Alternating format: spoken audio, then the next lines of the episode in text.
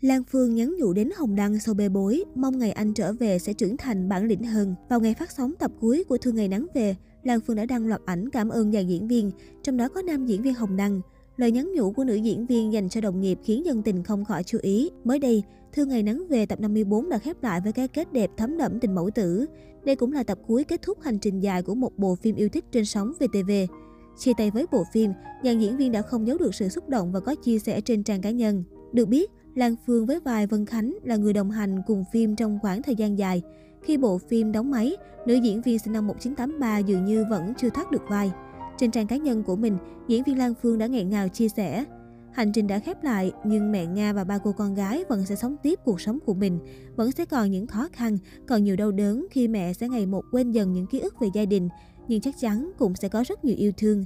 Vân Trang và Duy sẽ vô cùng thành công, sẽ có hai em bé thật xinh đẹp và mạnh mẽ như mẹ Trang, sẽ lớn lên thành những người ưu tú.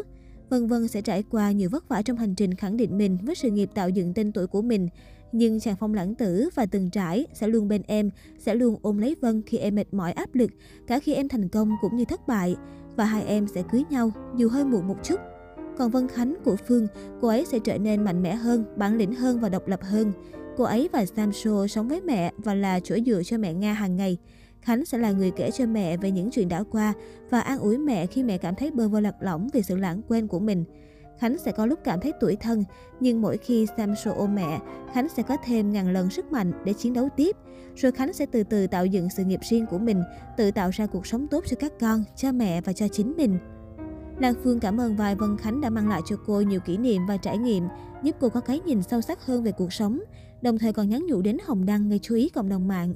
Và rồi đến một ngày, biết đâu ngày ấy sẽ đến, ngày mà Đức sẽ về, khi Đức cũng trưởng thành, bản lĩnh và giỏi giang hơn. Và khi ấy hai con người trải qua quá nhiều nỗi đau, cùng trưởng thành và cùng thấy lại tình yêu mà Sam So Hằng mong muốn.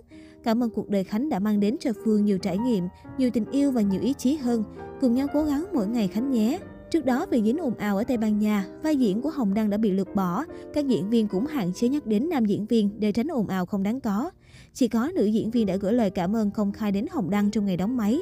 Tuy nhiên đến ngày kết phim, hành động của Lan Phương cũng cho thấy cô đã gửi lời cảm ơn và trân trọng những đóng góp của Hồng Đăng. Dưới bức ảnh này, nhiều cư dân mạng cũng đã thả bình luận tiếc nuối cho nhân vật Đức Xoăn mà Hồng Đăng đảm nhận. Có nhân vật Đức mới tạo nên một bộ phim hay, vẫn phải ghi nhận sự đóng góp của anh Hồng Đăng trong bộ phim này, nên một chút hình ảnh nhỏ bé của Đức xuất hiện ở tấm hình này cũng không có gì là quá đáng ạ. À. Mình không phải fan của anh Hồng Đăng, mà chỉ yêu thích bộ phim này thôi. Đến hiện tại, Hồng Đăng và Hồ Hoài Anh vẫn chưa về nước, cũng không có bất cứ phát ngôn nào liên quan.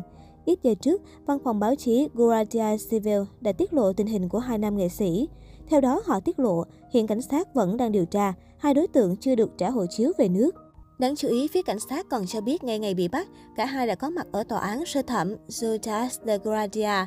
Tại đây, họ được giải thích rõ xem chuyện gì đã xảy ra và được đảm bảo rằng hiểu rõ quyền lợi ích hợp pháp của mình. Được biết, thanh niên đã hỏi thêm về tin đồn nạn nhân đã làm đơn bãi nại rút cáo buộc. Từ đó mà có thông tin, hai nam nghệ sĩ sẽ được trả tự do, không còn vướng vào rắc rối liên quan đến pháp luật. Tuy nhiên, cảnh sát nước bạn lại trả lời, trong trường hợp nạn nhân rút cáo buộc, công tố viên có quyền được tiếp tục vụ án nếu công tố viên nghĩ rằng điều đó phục vụ lợi ích cộng đồng. Hai người đó có thể liên lạc với luật sư, luật sư là người bảo vệ quyền lợi của họ.